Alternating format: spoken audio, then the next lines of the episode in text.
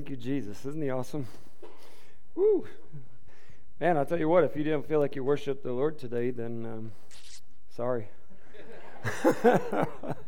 he is so good. It's awesome, man. I'm like, oh, can't hardly contain myself. Not that he's asking us to. I'm glad. He's so good. Thank you for being with us here in person and those of you that join us online.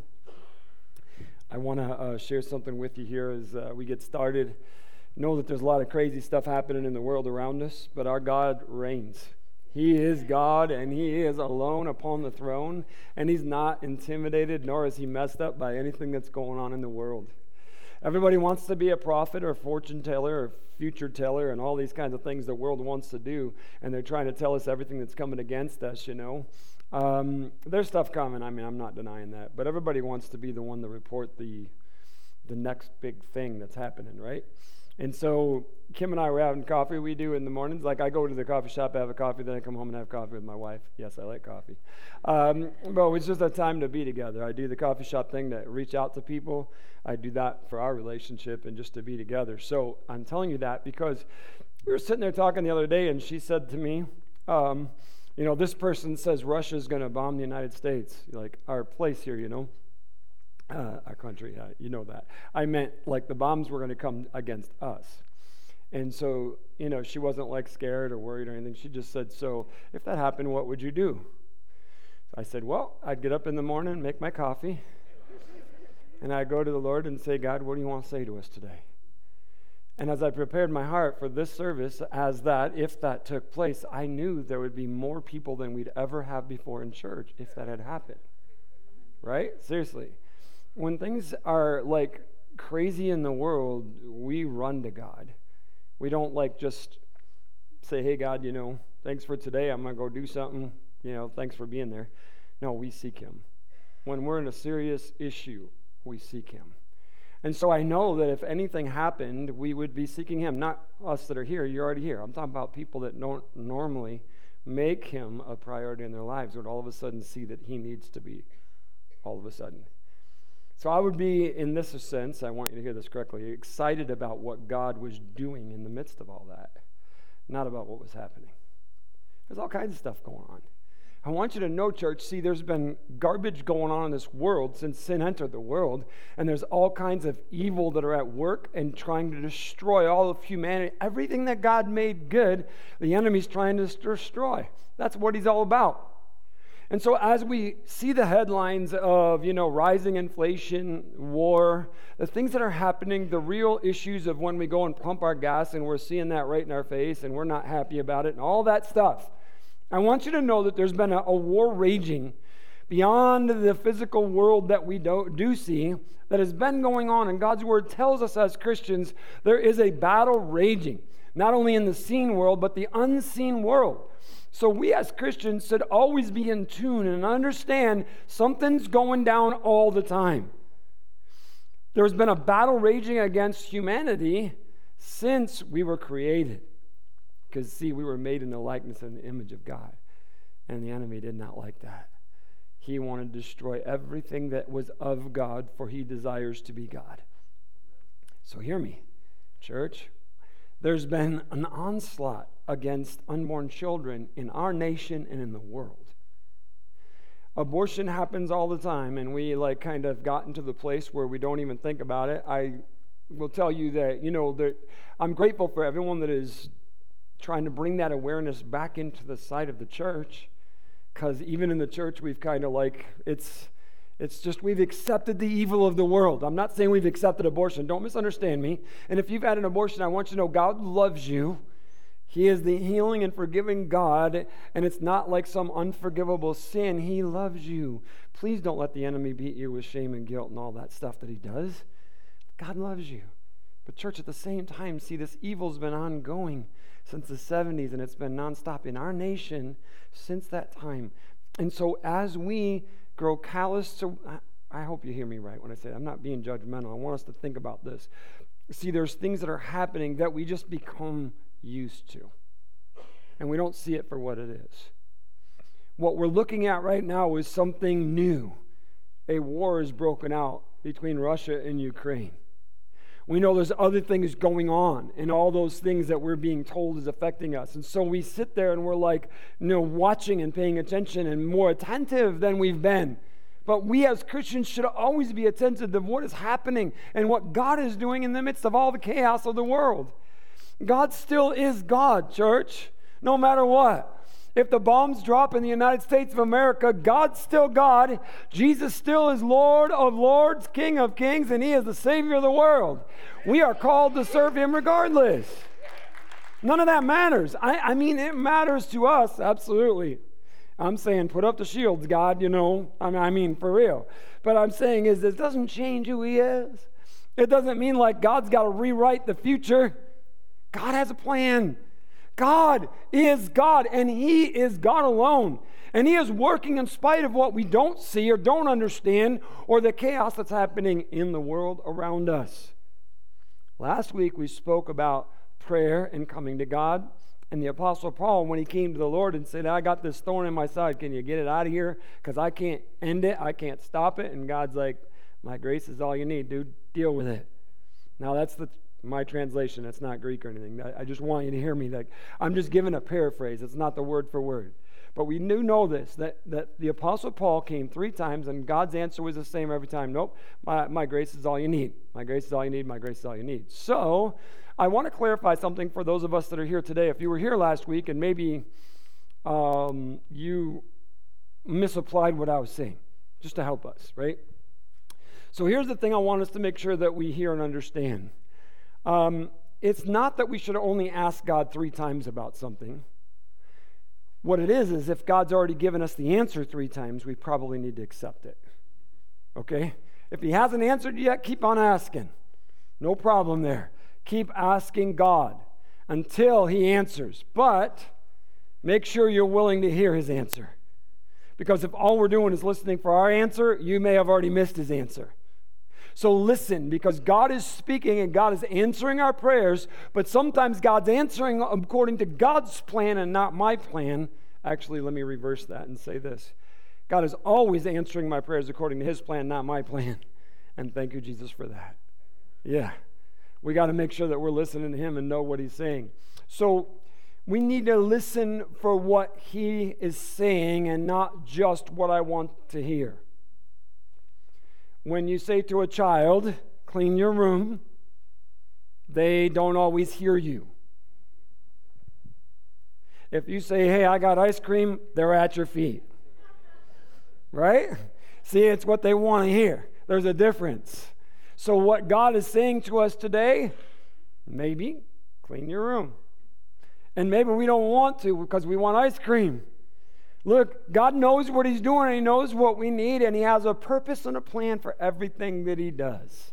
So, what we need to do is adjust how we pray and what we're praying and the way that God wants us to pray.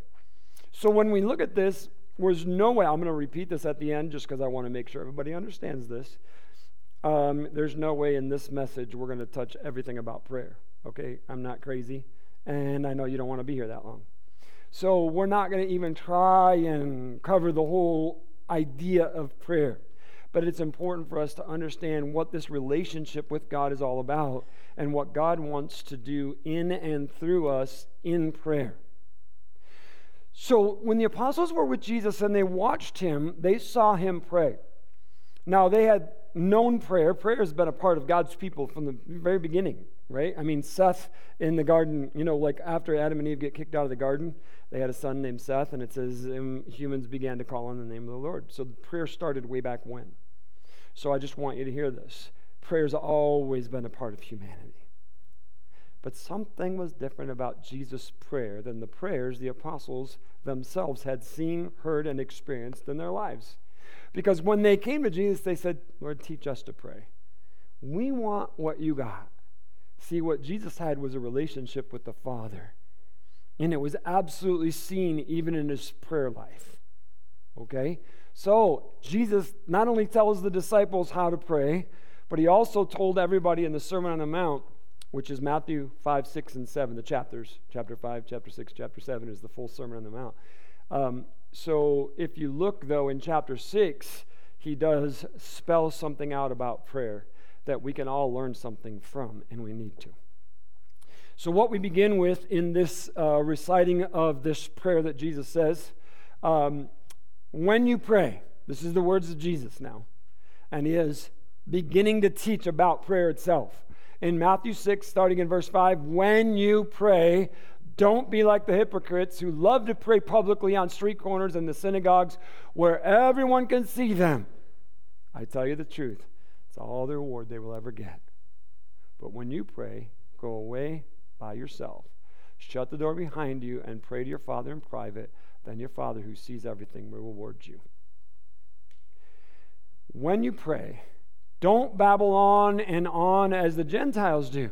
They think their prayers are answered merely by repeating their words again and again. Don't be like them, for your Father knows exactly what you need even before you ask.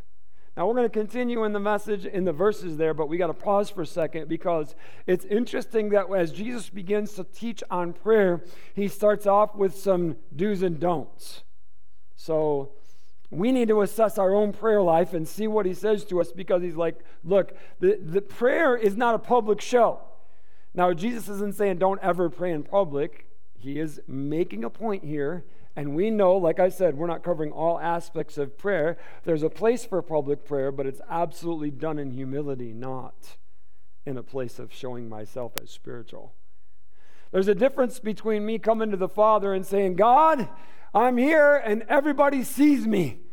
And I am showing them how spiritual I am because you and I got this relationship. You remember the Pharisees' prayer? Jesus talked about it.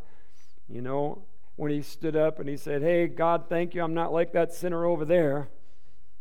I pay my tithe, I do this, I am, I am, I'm this, I'm that. And he's Jesus like, don't do that because that's all you're ever gonna get is people looking at you thinking you're spiritual. God knows you're not. So here's what he tells them. He says, Hey, when you have these personal prayer times, go in your closet, man. Go by yourself. God knows. I hope you have a place, and it doesn't have to be a physical closet. What he's talking about is a place alone, a personal time where you can be with God. You know, we used to ask you weekly accountability questions, and I haven't for months. I reminded you of one of the biblical ones, and now I'm going to remind you of a prayer one. When, when is the last time you went to be alone with God with no agenda? Like to be with God in private, just to have that relationship time. Now, I talked about having coffee. See, like Kim and I have been married for, uh, I almost said a long time, uh, a while now, and uh, it's a good thing. And so, as you have that relationship, you know each other, right? I mean, you know, you know. You should know. And I do. I know her. I don't know everything. I'm not going to say that to you. She doesn't know everything, but we know each other.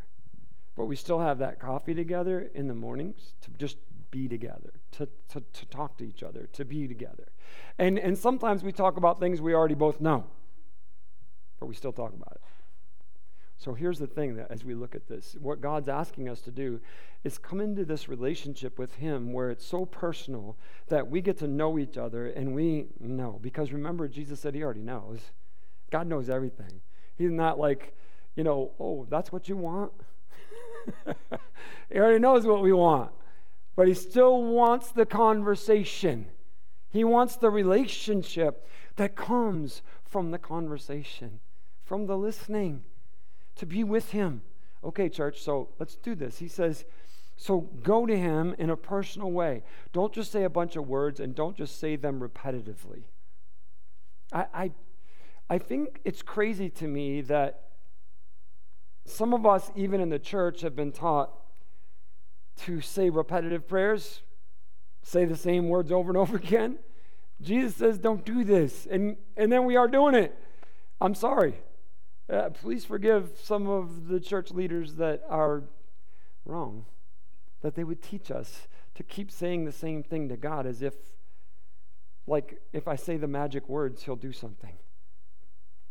So it's not like God saying, please read my script, and then I respond.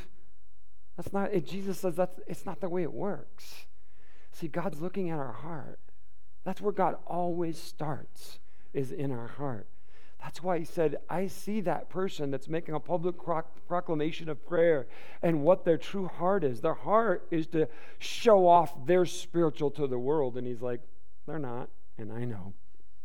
And they're getting nothing. So, what God is telling us, even in our worship, he's like, come to me. Come, open up your heart, be with me.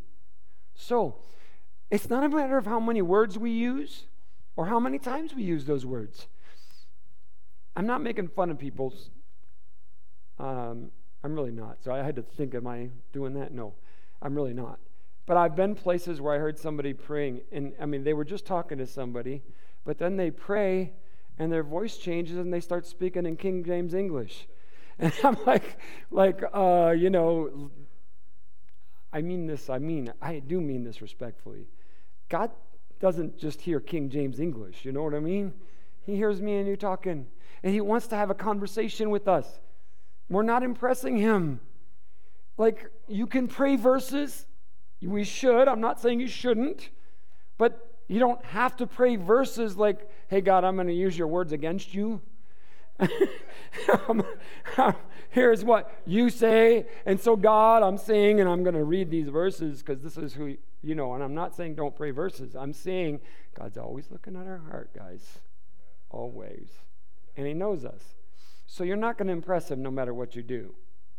This morning in our worship, we have an amazing worship team. We really do. We are super blessed. And I mean that. I'm not just saying that because, you know, we are. But I mean, God's not like telling all the angels in heaven, like, whoa, wait a minute. They're about to start worshiping at CFF. I need to hear this. uh, and that is no disrespect to them because we are blessed. But you understand what I'm saying? Like, God's not like, whoo, they just blow me away every Sunday. I mean, he's, he's, he's looking at the heart, man.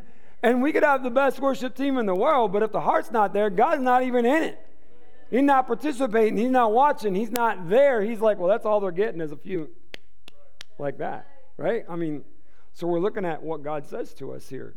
So we recognize that prayer, my talking with God, is really my heart being open to Him and being who I am, being transparent, because He already knows. So, you know, like you can't cloak your prayers in spirituality when you really want something different it's kind of like we're just going to slide this in there. You know how, like, our government, they write up these bills and they slide a few things in there? It's like, you know, we come to God and we're talking about, yeah, man, have your way, do all this stuff, and I'd really like a new motorcycle. it's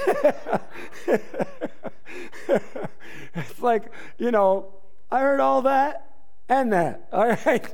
It's not like we're doing anything like to slip it in or he's going to move for us. So just pause for a second. God's not also not like impressed because we have a long prayer time with Him. Because I've read a lot of books on prayer. Uh, you know, I, I, this is one of the struggles I've ha- I had early in my Christian life was my prayer life. You know, I I didn't know what it meant. I read books, and all the spiritual people on prayer, they talk about getting up like at three in the morning, and they're spending like three hours with God and starting their day, and you know all that stuff. And so, like, I set my alarm for three in the morning, and I'm walking out there, and I'm like, "Oh dear God, I need you," you know, like. and, and by two o'clock in the afternoon, I'm like, "Lord, where are you?" so you know, it's like I was trying to do what I was thinking I needed to do to be with God and to be what He wanted me to be. Now God understands our flesh, you know what I mean? Like I was young in my walk with Him, and I didn't know how to pray. I really didn't. Um, I had been taught to fold my hands, you know, and close your eyes and pray like that. And so I would do that stuff too. I didn't realize that was just my mom trying to keep me from, you know, hitting somebody or doing something else. I thought that was the way you were supposed to do it, you know. So I would try doing that, and I would talk to God, and I'd be like, "Man, that's everything I got in me, Lord." And I would look at the clock, and I was like, "Wow, that was two minutes and forty-five seconds. you are so spiritual, man." And I would feel this guilt and shame, like, "Lord, what is wrong with me? Why is it that I can't like how come I'm not like those guys that are like spending hours with you and I'm like, I've already got 10 things on the list to do uh, in my head while I'm talking to you about these things I need you to do. And I'm feeling all this guilt and shame and frustration because my prayer is just like I'm I'm not a very spiritual person. That's what I would walk away from prayer time. I'd walk away from prayer time feeling guilty and shameful. And like I, I just don't get it and I don't measure up. And so I look at this now, and through the years, God has taught me so many things. Man, I was I can't tell you, church, how like liberating it was for me to be able to get up and walk around and talk to God with my eyes open that was like the craziest thing. You mean I can just walk and talk with you like this and you're okay with that? Yeah, he was okay with it. I'm not saying that's the only way I pray to him, but I tell you what, we have amazing conversations when I'm just walking with him. I meet with God. I've told you way too many times already. When I'm picking up the horse poops in the pen, I have amazing time with God when I'm doing that. Why? Because it doesn't require any brain power at all. It's like, there it is, pick it up, put it in the bucket. so, so that way my whole physical body is preoccupied with something to do. So I keep moving. So no longer is my body a distraction to me. Now my mind is with the Lord. It's so amazing. I love it. He's so good, man. Oh, he's just so okay. I'm trying to make a point here and way overboard. Let's do this. I looked in the scriptures as God was speaking to me about prayer and I was seeking Him to know Him, and I began to look at prayers in the Bible, those that are actually written out for us. The longest prayer recorded in the Bible is Nehemiah chapter 9, verses 5 through 38. So that is the longest word for word prayer written out in the Bible.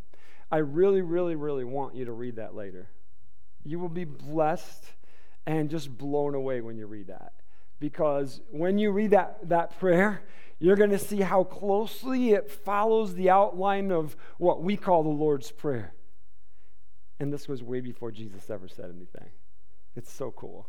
But read it, church. It's, it is, just blows you away. Okay, but here's the thing. What I did was I'm like, I was doing a search, you know, what's the longest prayer in the Bible? So says this one recorded. So I go there and I read it. You know how long it took me to read that prayer? Five minutes and 15 seconds. That's the longest recorded prayer in the Bible. Five minutes and 15 seconds. I'm like, woo, thank you, Lord. I am not a pagan heathen. I'm not. I mean, you heard this guy, man. That was an amazing prayer. It only took five minutes. So cool. You know what the second longest one? It's King Solomon and his dedicatory prayer to God in the temple. It's just absolutely beautiful. Another amazing prayer you should read. 1 Kings chapter 8, verses 23 through 53, but it's not five minutes long even. Beautiful prayer, and God answers amazingly. At the end of Solomon's prayer, the Spirit of God fell in the temple where the priests couldn't even go inside and do their work because the presence of God was so heavy. Not even five minutes. Do you remember when the prophet prayed for fire to come down? He didn't sit there and, like, hey guys, I need 40 days of prayer and fasting. I'll be right back. Not at all. He was like, hey, God, you know. There it goes. Fire, man. We're talking about fire from heaven. So, the longest prayer that we have of Jesus recorded in the Bible, John chapter 17, verses 1 through 26. It's called the high priestly prayer. Look at it, read it later. Look at how it follows this thing that Jesus teaches us how to pray, and that that we call the Lord's Prayer. Some beautiful things as we look in God's Word, but what we see here is that it's really not about how much time I talk to God. I'm not like scoring points when I pass the one minute, two minute, or one hour point. God's like, wow, Dave, you're really spiritual. You've been talking to me for an hour. He's probably saying, would you please shut up? I'm trying to say something to you.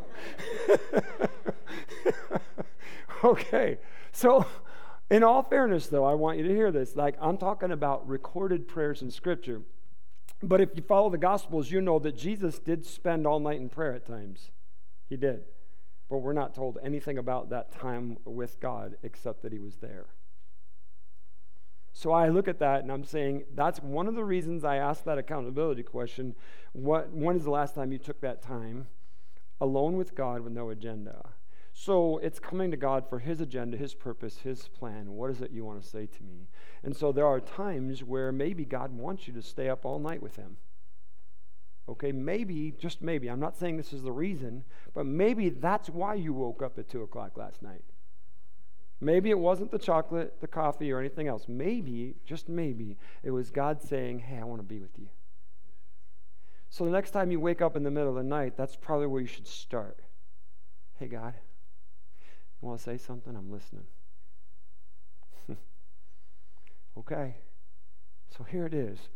As we look at this thing called prayer, we're going to read these verses that is called the Lord's Prayer, and I want us to hear what it says because when we begin to read this in verse number 9 of chapter 6, you'll notice that it says this, and in whatever translation you read, I mean, you can read any of the translations of the Bible, and you're going to see these same words in some form.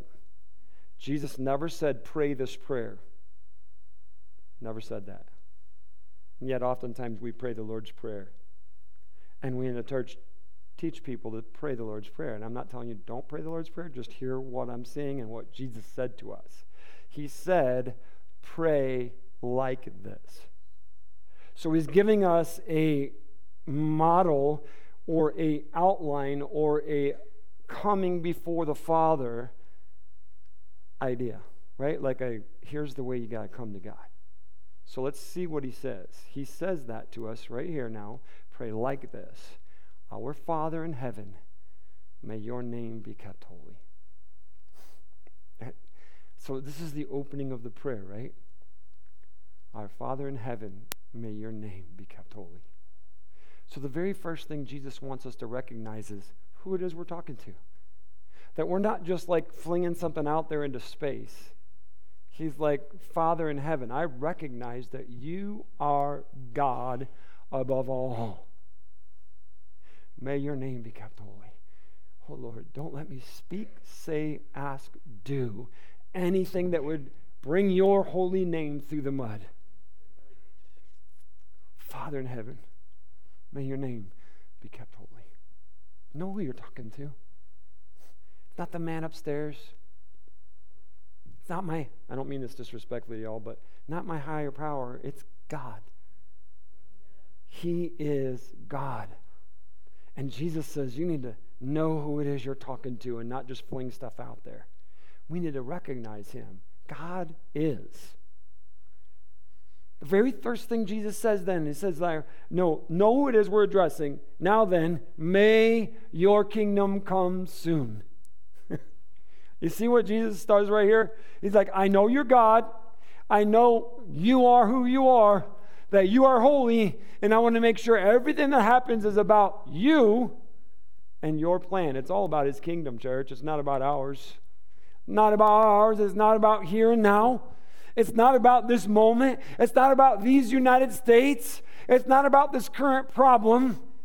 Jesus says, Hey, it's you that I'm talking to, and all we want is for your kingdom to come. It's something beyond all of this stuff. Therefore, when we talk to God, we're looking for His kingdom, not our plans.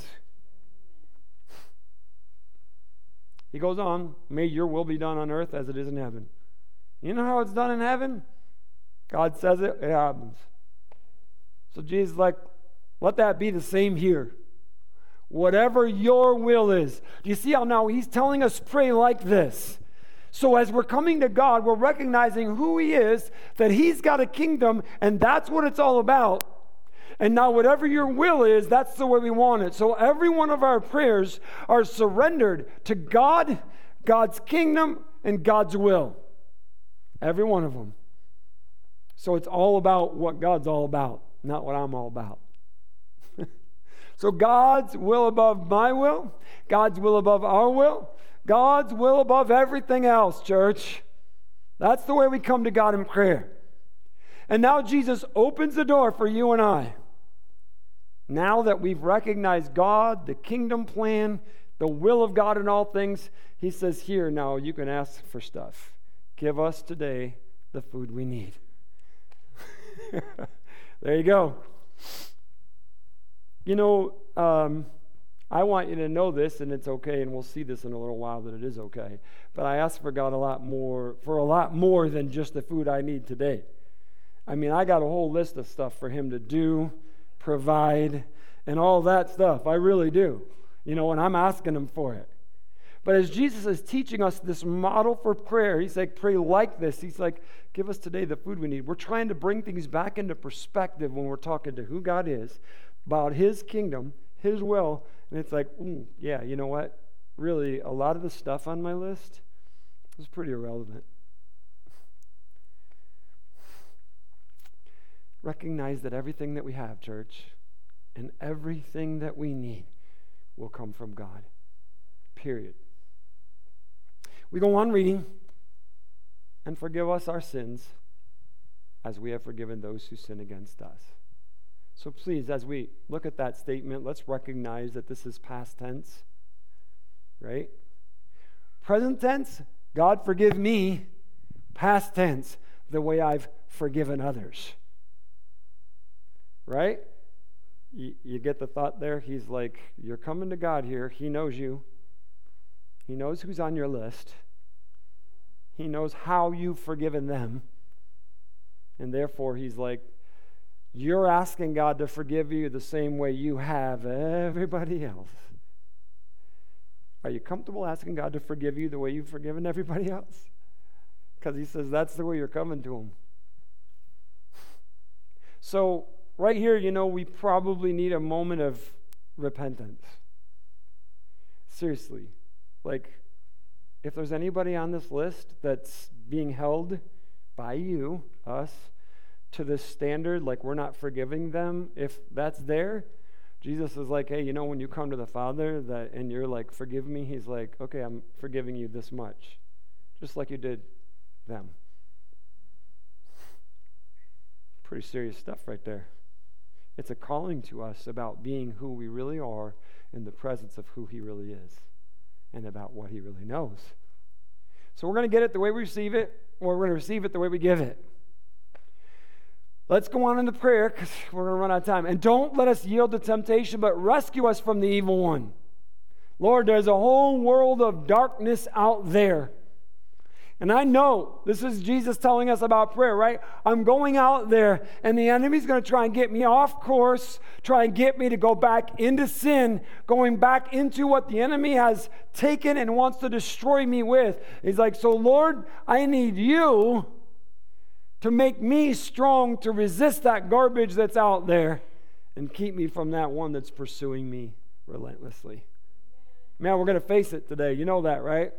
Some of us have probably been tempted even here in church. Isn't that crazy? And it's like, oh Lord, I need you to keep me from the evil one. That temptation that is always pursuing me and trying me to get to go down the wrong path and not be who you've called me to be. Man, he wants to take us off path, and Jesus is saying, Lord, keep me focused on my victorious life that you have purchased for me. God, it's all about you. So, as we look at the prayer that Jesus gives us as a model, pray like this. He is saying to us, first of all, it starts with God knowing who He is. It's all about His kingdom and it's all about His will.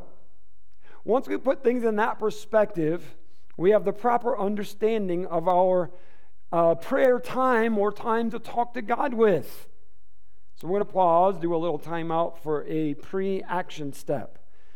We're not done. So, don't like pick up your stuff and get ready to go to lunch. Ready? Why are we asking what we are asking?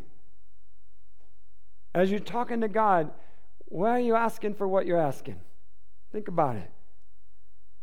What is the purpose in it? What is it if God does it? Do you, you know how blessed we are that God doesn't answer our prayers the way we ask them? I literally would not be on this platform right here in Tucson, Arizona, right now, if God answered my prayers. I begged Him not to make me come here.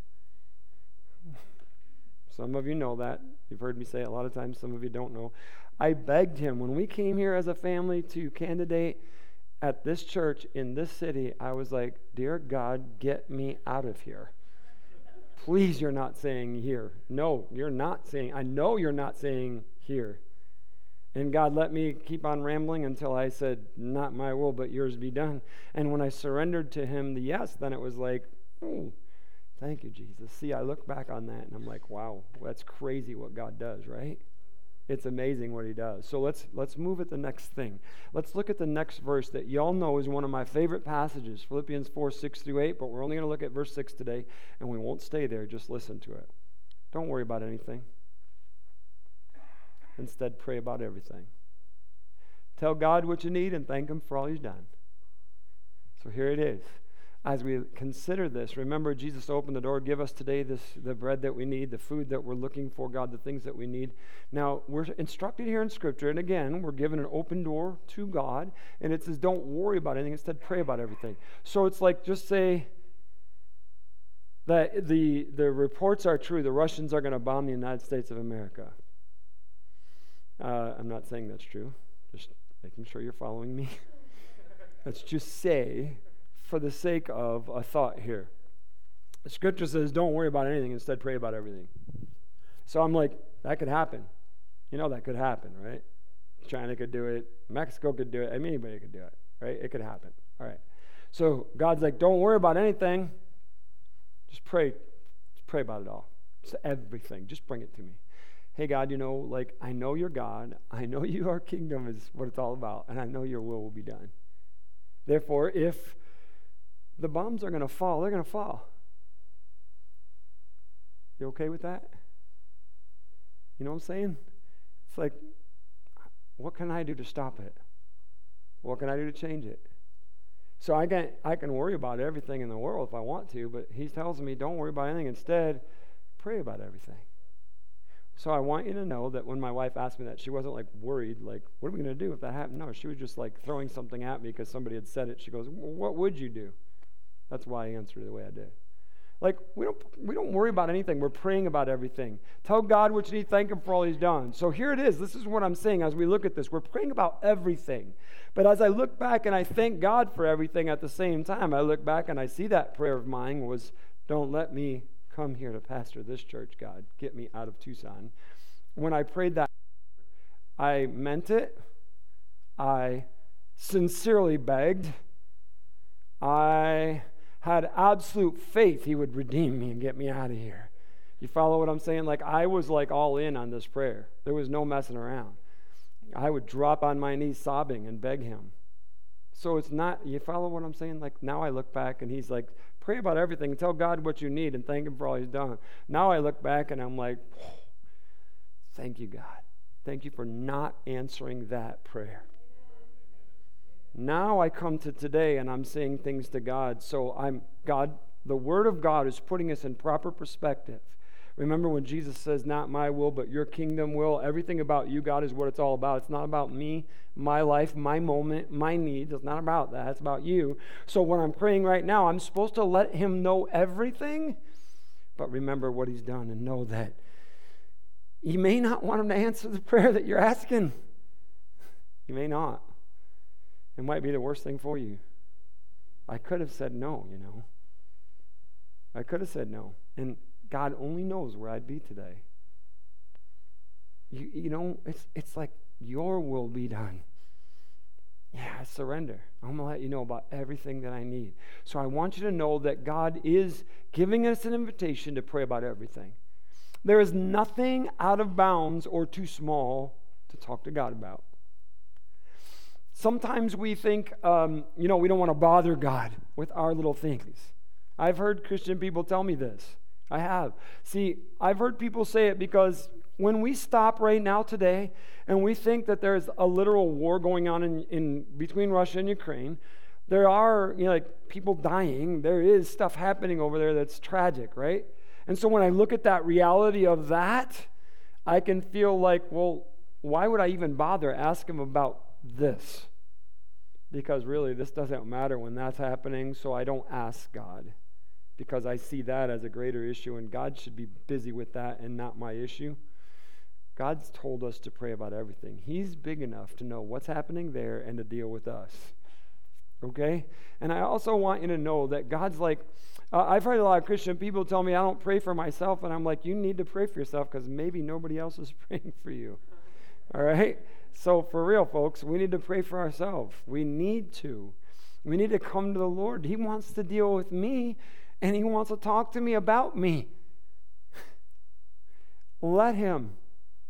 God wants to talk to you about you. And it's okay for you to talk to Him about you. So let's do this. He says, pray about everything. He wants to talk to us about everything in our relationship. He already knows, but He still wants to hear from us. He wants that because it builds that relationship that He desires for you and I. So this leads us to a section of verses that um, you may in the moment think this is crazy, it doesn't fit. It does. Just go with me for a moment, okay? We're going to go to the very first miracle of Jesus and John chapter 2. When we go to this, um, I've been super excited to, to, to share this with you because God spoke this to me probably two months ago. Put it in my notes. Like, I have this little, anyway, it doesn't matter. Just put it in there. And I'm like, yes, today's the day. I'm so excited. Not any great revelation, just it's so cool to me and what God was showing me. And I am excited to share it with you. Let's listen to it. The next day, there was a wedding celebration in the village of Cana in Galilee. Jesus' mother was there, and Jesus and his disciples were also invited to the celebration. The wine supply ran out during the festivities, so Jesus' mother told him, They have no more wine. Dear woman, that's not our problem, Jesus replied. My time has not yet come. But his mother told the servants, Do whatever he tells you. I'm just going to pause for a minute in that reading because it is a really interesting story. It really is. When you read that, you're thinking, like, this is so weird. Like, you know, in the context of what it is. But let's stop for a minute and see something. Mary saw a problem. It wasn't her problem, but she saw a problem. And the problem that she saw was going to bring embarrassment and humiliation to somebody. And she was like, Jesus, you can stop this from happening. Now, it's not a life changing issue. Nobody was going to die because they didn't have any more wine, you know, or anything like that. Nothing like that. This is what I love about it. See, when, when Mary comes to him and he's like, you know, this isn't really what it's all about. She's like, yeah, but hey, guys, do whatever he tells you, and walks away. I love it. I do. I think it's so cool because what Mary did was she brought the need to Jesus. She just turned it over and said, Hey, whatever he tells you, just do it. Something's going to happen. Isn't that cool, faith?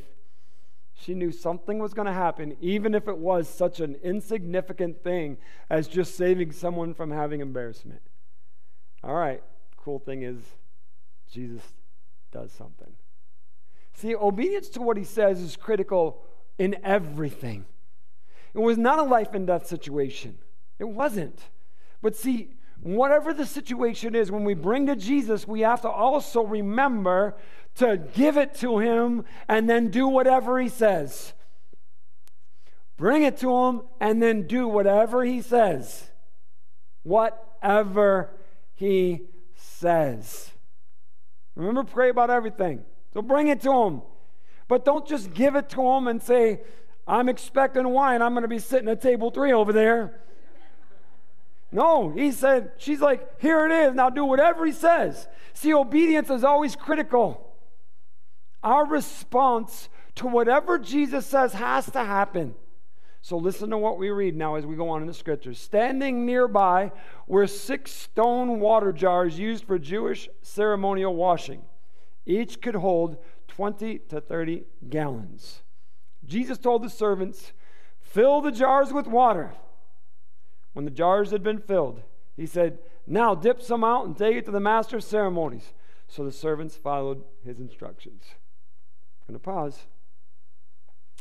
Just pausing for a second and let's let this all sink in right here.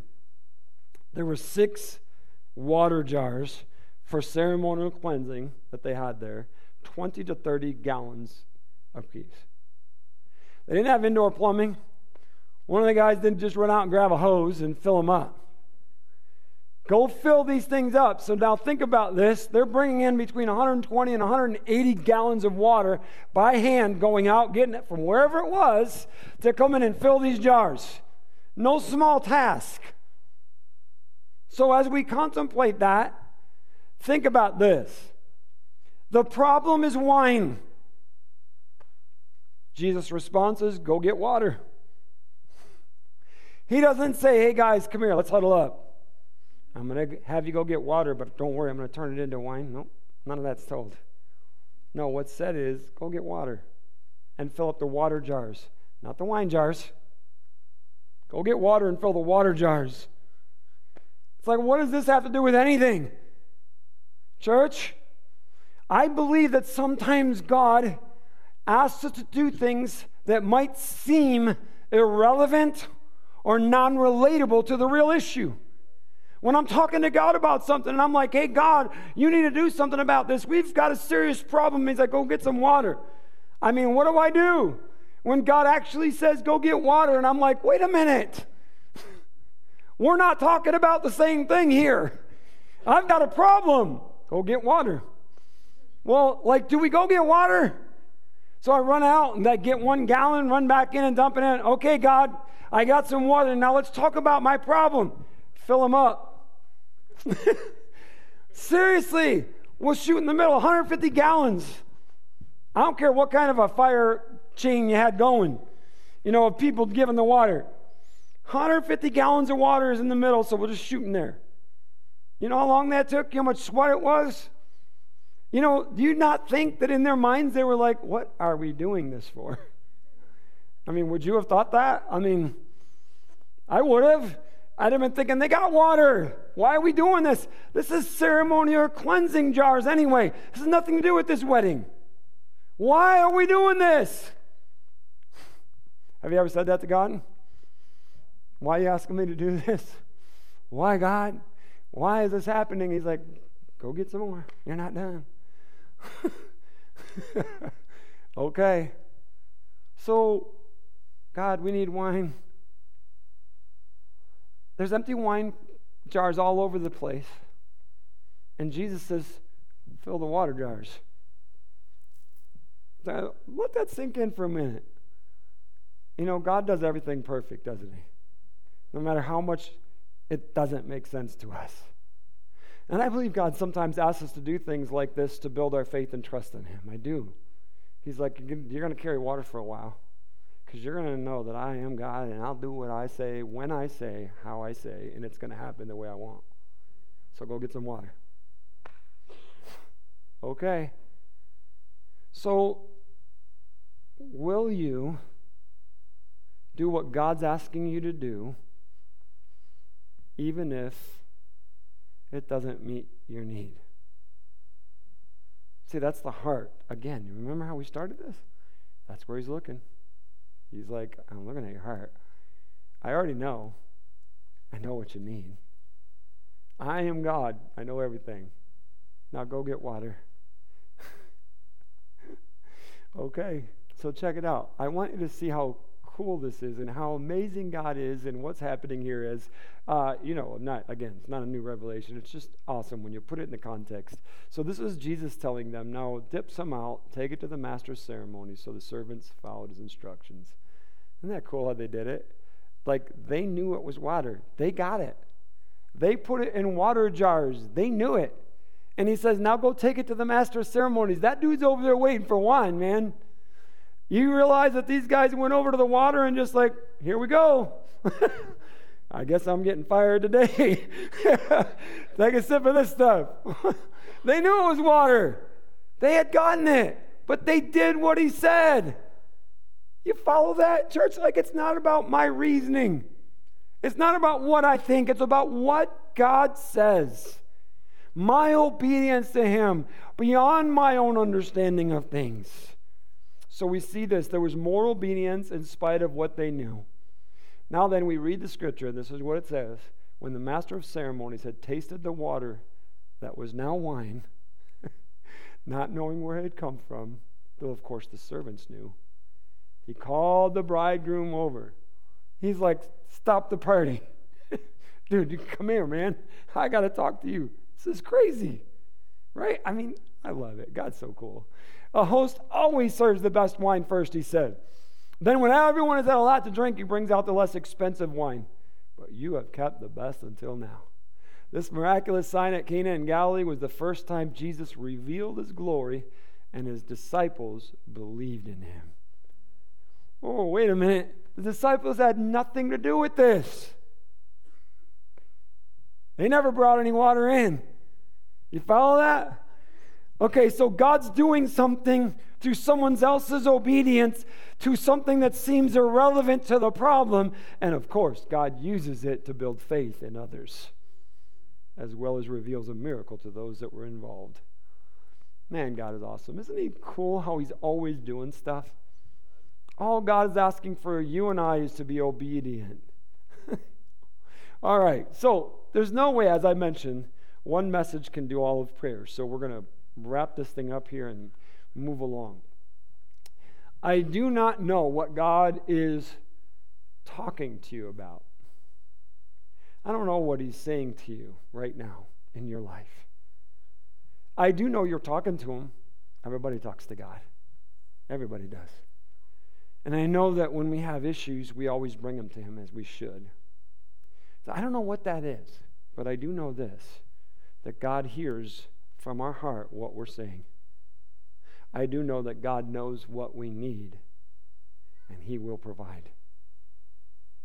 What I don't know is maybe, and maybe you don't know, that right now the answer that God is giving you is go get water, and it makes no sense to what you're talking to Him about.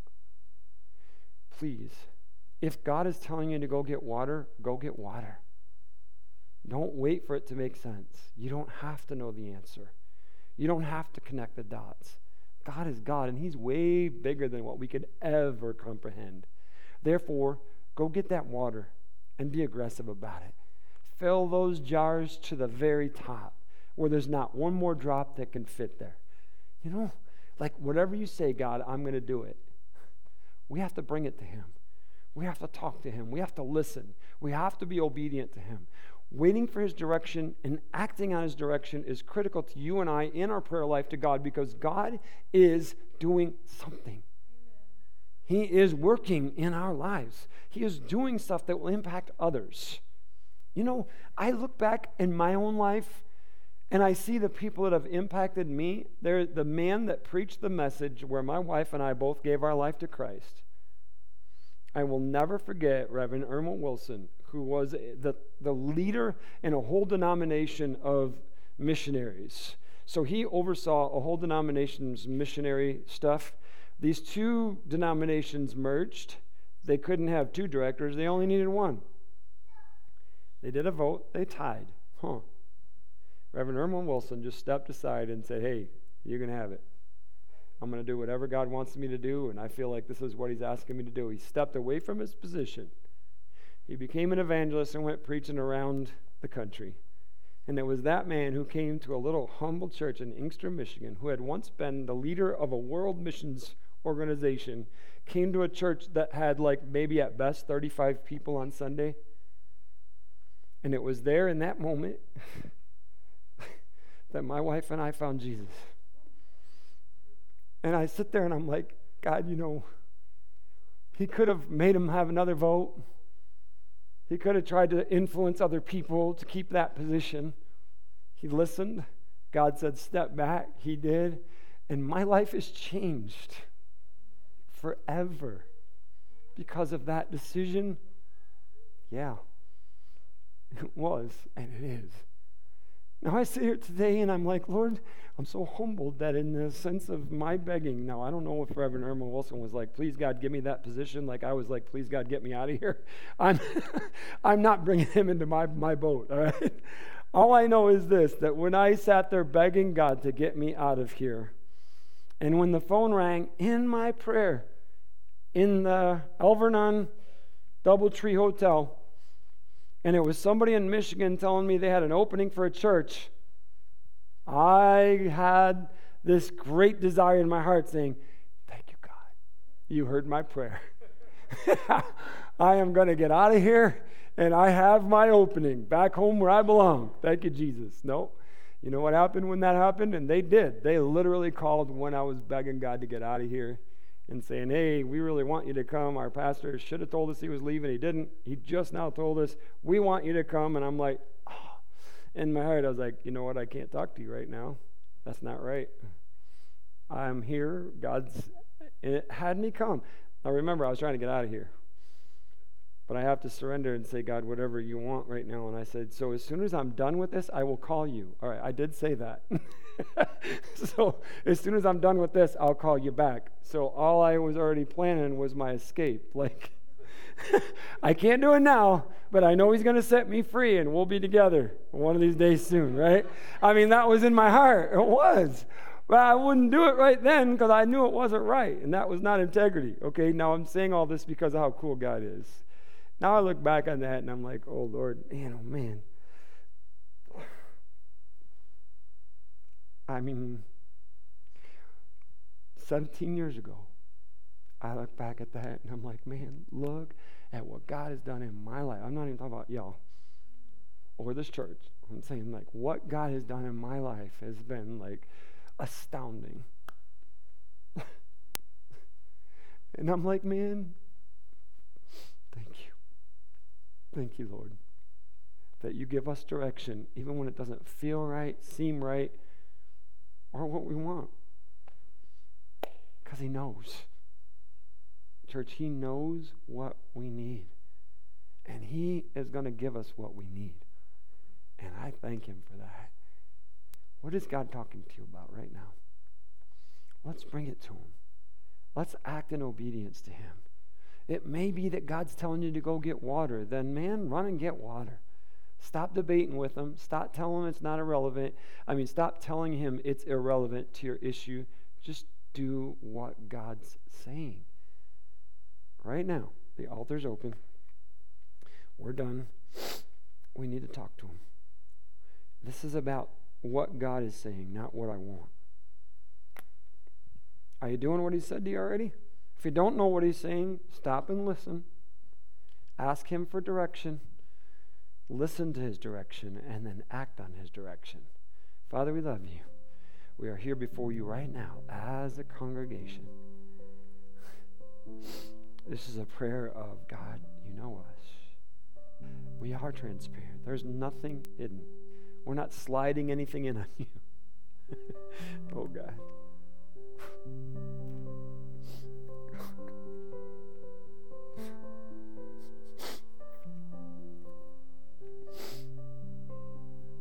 Surrender all of our stuff for your kingdom, Lord, for your will.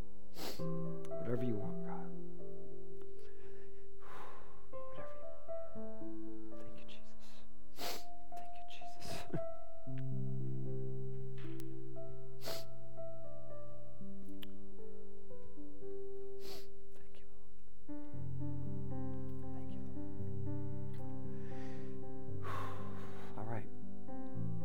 Dismissed, church. I want you to go when you're ready to go. Be with God, be obedient, whatever He's saying to you. We love you. So grateful to be here with you. Thank you for allowing us to serve Him with you together here in Tucson, Arizona. What an incredible privilege it is that we can serve Him together. God bless you today. Thank you for being here.